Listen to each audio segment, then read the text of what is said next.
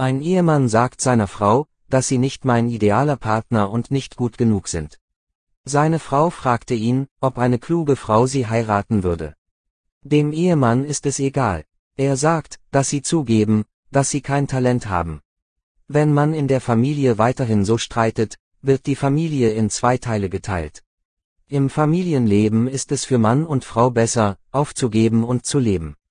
Wer gibt auf? Er ist derjenige, der klug ist. Leben als Gedanke.